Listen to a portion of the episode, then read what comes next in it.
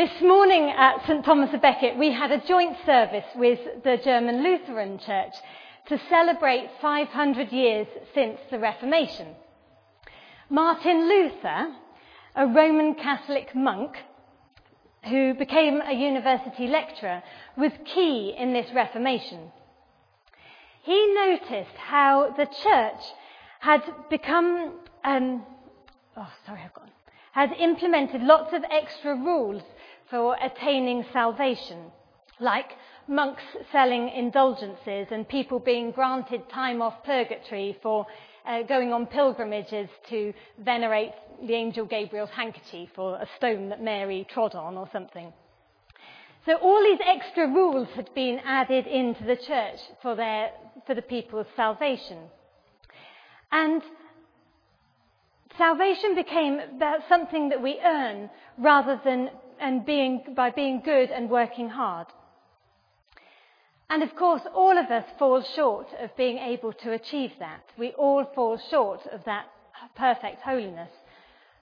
So rather being, oh, I'm so sorry, I've done, the font is too small and I keep getting lost. And I can't change it now. Right. So, the Catholic Church had been adding in all these extra rules. Martin Luther had been studying um, and the scripture and was recognising that these rules didn't really fit with scripture. That actually we can't work to earn our salvation. We can't do lots of extra good deeds or be a really super good person in order to earn our salvation. But that um, actually salvation is a gift from God. And this was his uh, revelation, and Martin Luther sought to bring reformation within the church, new teaching, well, reformed teaching to the church to bring them back in line with scripture and away from all these distracted practices and uh, extra rules. But the point I've been reflecting on around the Reformation was that Luther did not want to start a new church.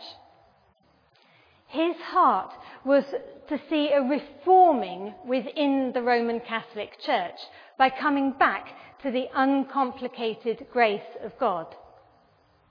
And this is the theme for tonight's sermon. This evening we are continuing our sermon series through the highlights of the book of Acts. And tonight, ladies and gentlemen, we are at a pivotal point in the book of Acts. It's pivotal because it's in the centre of the book and pivotal theologically as well.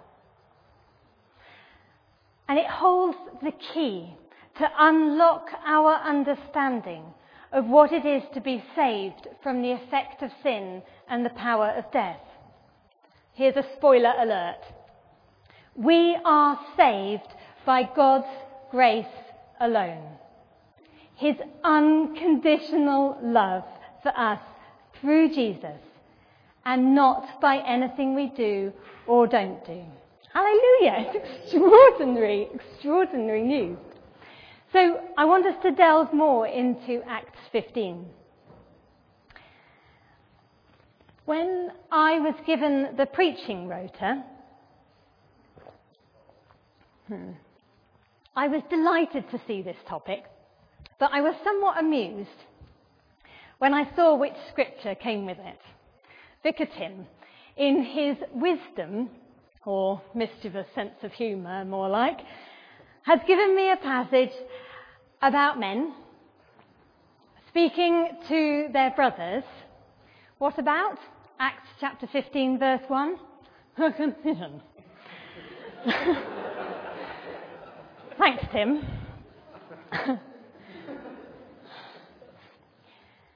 For us to be able to understand why this confab about boys' bits is so pivotal in this book, we need to rewind to where God started talking about boys' bits.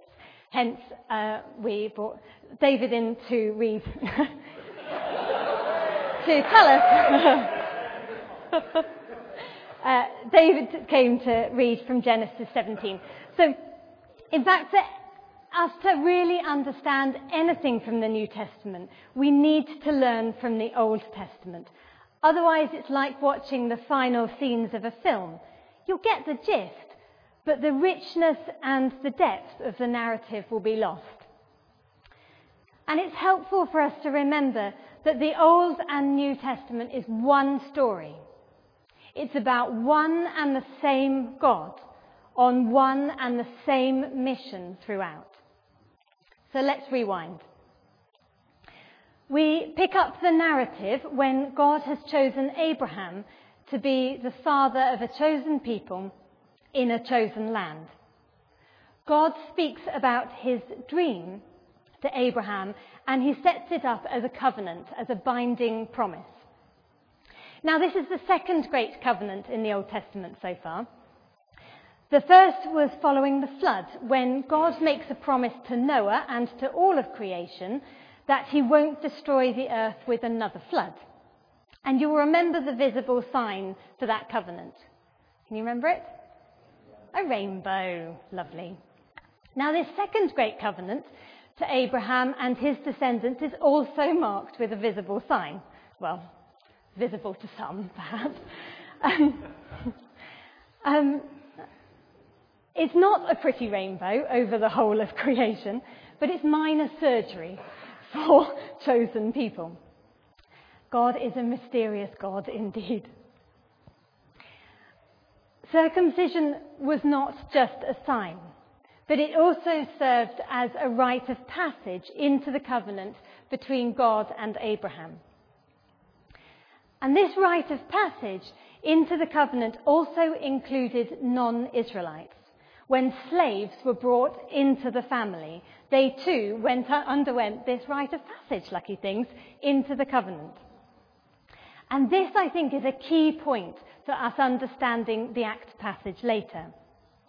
That non-Jews who were slaves, who were brought into the, the family line, had to undergo this rite of passage in order to be recipients of the blessing. It is also key for us to remember that the outworking of the covenant with Abraham and his descendants should be a blessing to all nations. God chose this people not to receive the blessing solely for themselves, but to be a blessing to all nations. This has always been God's heart, his mission.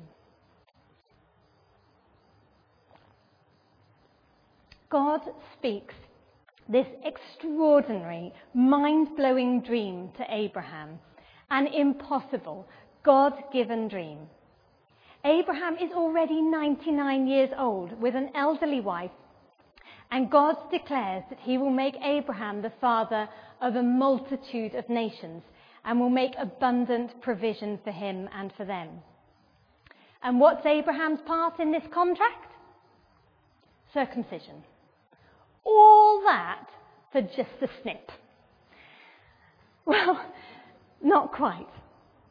Circumcision is just a sign, a reminder, a permanent reminder of a permanent covenant.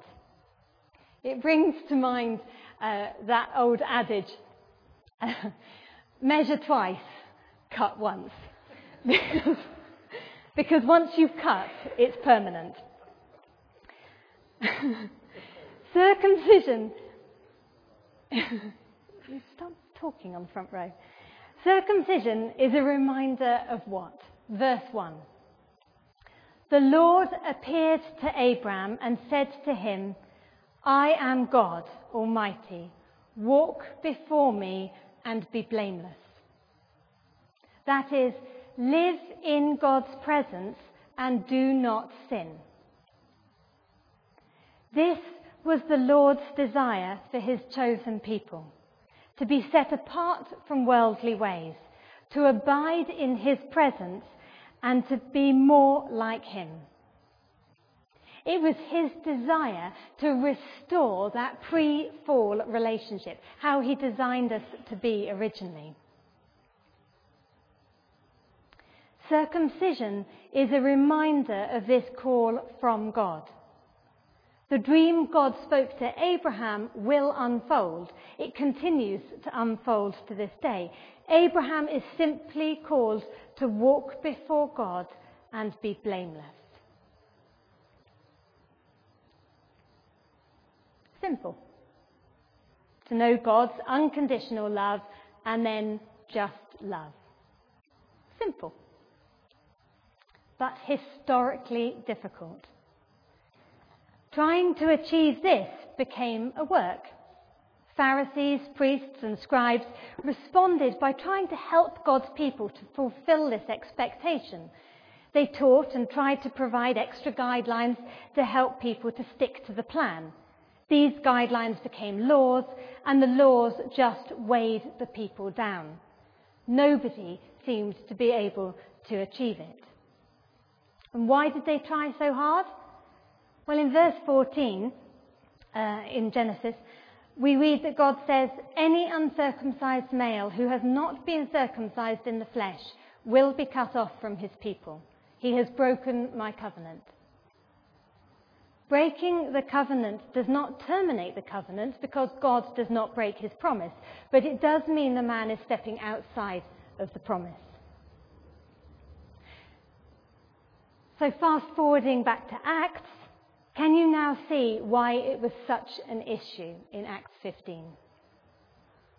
Remember, Jesus was a Jew, circumcised on the eighth day. Those in sharp dispute were all circumcised Jews. The question is whether the foreigner being brought into the family through accepting Jesus as Lord should also be circumcised. For some, it was an obvious yes.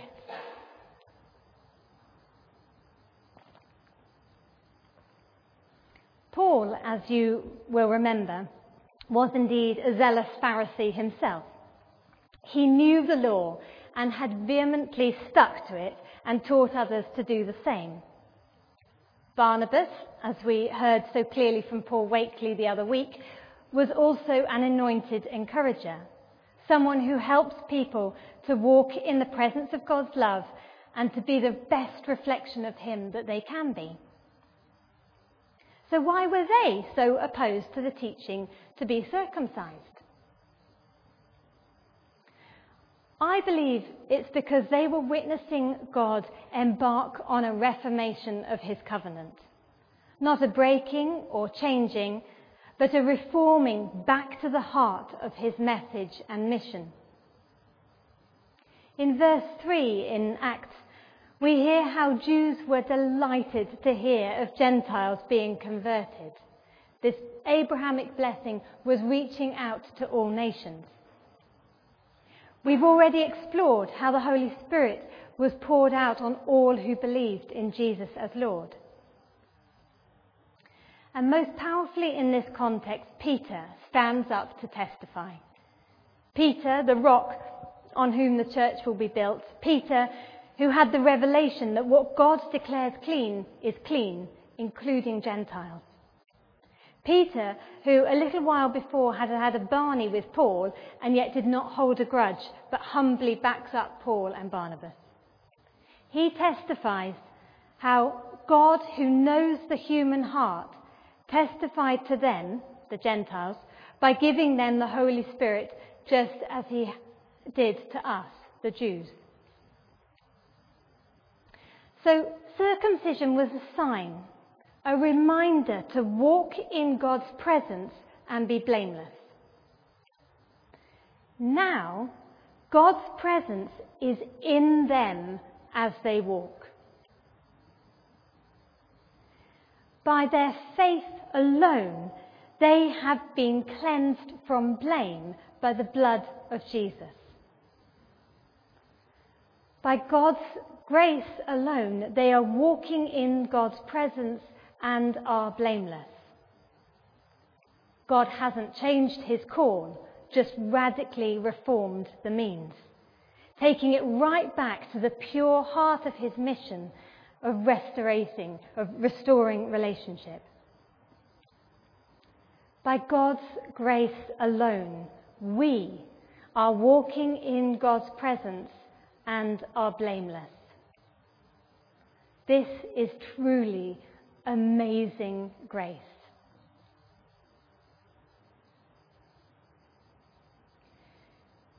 If this is the case, why are you adding extra rules, asks Peter.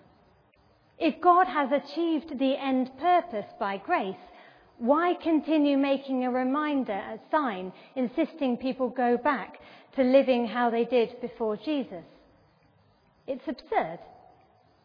It's like you're making them wear a heavy yoke for a work that doesn't need to be done.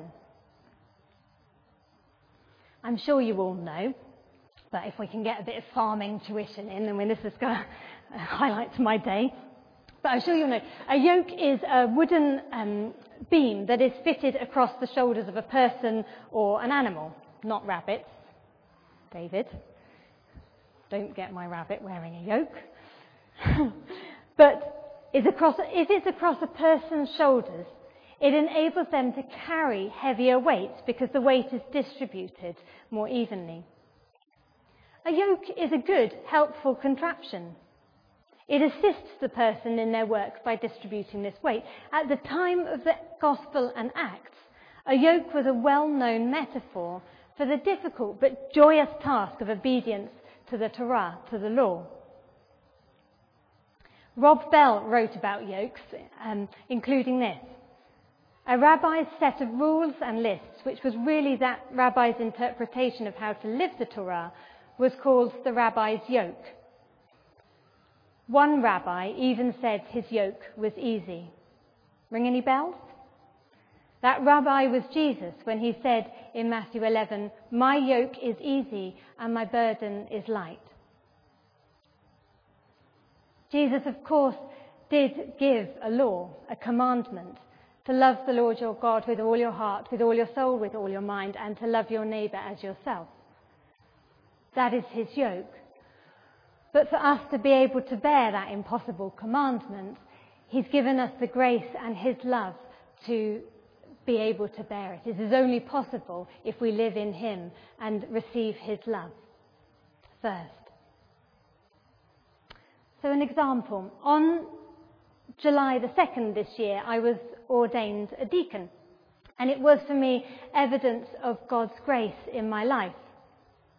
That morning I put on this gold ring on my right hand, and I've not taken it off since, and I have no intention of doing so. It is for me a sign, a reminder, but not of my ordination. I deliberately put it on before the ceremony.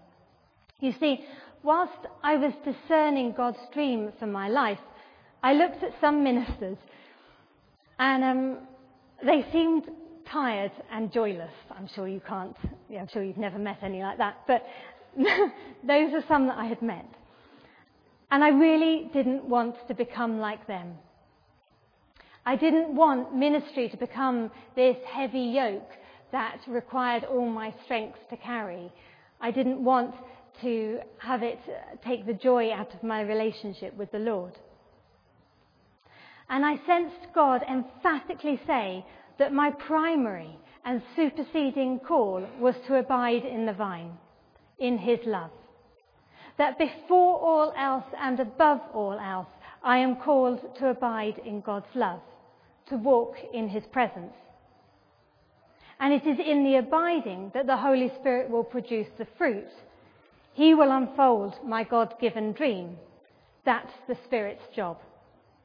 I just have to remain in his presence and not try to get absorbed in working out this call and working out this presence of his ministry, but just be in his presence. And this ring is a reminder to me of this call and a way of me guarding myself from making the grace of ministry into a burdensome yoke. So it's all sorted now, isn't it? In Acts, Peter and Paul and Barnabas sorted out um, and reformed their understanding of the covenant. And then Martin Luther, after the church had gone astray, reformed that back into the true line of God's grace. So we live by God's grace and God's grace alone, right? Really? Would you believe it? But even today, many people would like to do something so that they feel satisfied they earned their salvation. Today, I would suggest that we sometimes put yokes on one another. This is what Jesus accused the Pharisees of doing. Their intention was to help people to walk in God's presence and be blameless. I like to think that deep down their intention was loving, but misguided. Sometimes we do the same thing. Usually un- unintentionally, we put yokes on others to help them be more acceptable Christians. Sometimes we put yokes on ourselves, thinking, if I were to do this, or if I were to be that, then I would be a more acceptable Christian.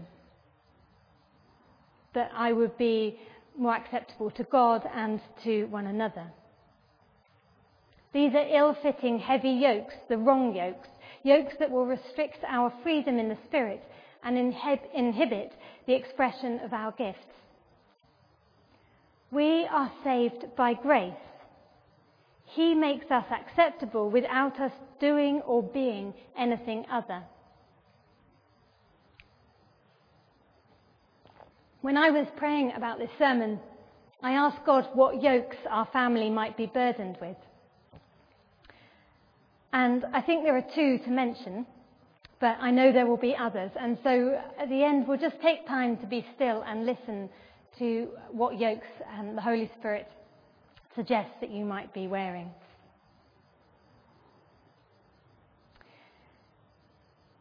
We also have Holy Communion later, and it will be a time to exchange that yoke for God's grace and to be restored a little more uh, to your relationship with God. The first yoke that I sensed God talk about was to do with prayer. And I'm not meaning the desire to pray. The desire may feel weighty, but not burdensome and restrictive. I mean, the yoke can be those little rules we generate for ourselves about when we should pray, what we should pray, how we should pray. And if you find yourself comparing your prayer life in a self-condemning way to others, then I would suggest that perhaps you are carrying this yoke. We are saved by the grace of our Lord Jesus. Just enjoy the grace, and prayer will flow out of it. The second yoke to mention is a bit of a quirky one, but I sensed it quite strongly. But please weigh it up for yourselves. I think I sensed, it's a very Anglican way, I think I sensed God say, even dreams, God-given dreams can become yokes. Even dreams, God-given dreams can become yokes. A dream is evidence of God's grace. We've done nothing to earn it, yet God gives generously. He invites us to partner in his mission of love. Please hear me. I am not preaching against great dreams. God shares some wild and impossible dreams. We heard what he had said to Abraham. Remember what he said to Abraham. Before setting out the dream, God asked Abraham not to chase the dream, but to walk in his presence and be blameless. We are called to walk in his presence, abide in his love. There is only one lion we should pursue, the Lion of Judah, Jesus himself, the grace giver. Be careful you don't find yourself carrying a yoke of working out your own destiny.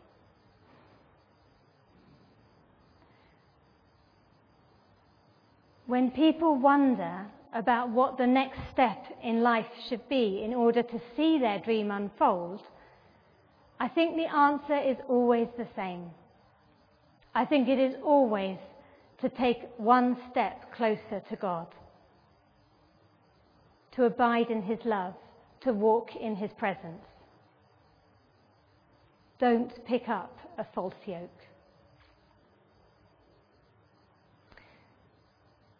By God's grace alone, we are walking in God's presence and are made blameless. In a moment, we'll take an opportunity to share in one of the greatest signs of God's grace, Holy Communion. This is a sign that reminds us that Jesus fulfilled God's covenant. Jesus fulfilled the obligations of the law and broke the yoke of slavery to it. By believing in him, we have been set free from the effect of sin and the power of death. And if tonight you want to commit your life for the first time to this God of grace, then I invite you to come forward at communion, and myself or one of the team will gladly pray with you. May I invite you to, um, well, let's prepare our hearts in prayer. You don't have to, but I invite you to stand.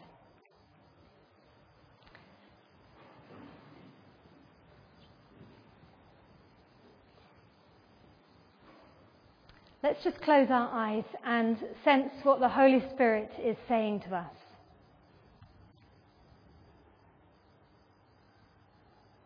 We welcome you, Holy Spirit, to show each of us what yoke we are carrying, what extra little rules we are imposing to be acceptable, to please you,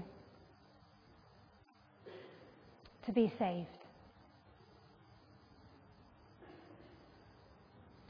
In the Message interpretation of Scripture, Jesus says, "Are you tired, worn out, burned out on religion? Come to me. Get away with me and you'll recover your life. I'll show you how to take a real rest. Walk with me and work with me. Watch how I do it. Learn the unforced rhythms of grace. I won't lay anything heavy or ill-fitting on you. Keep company with me, and you'll learn to live freely and lightly."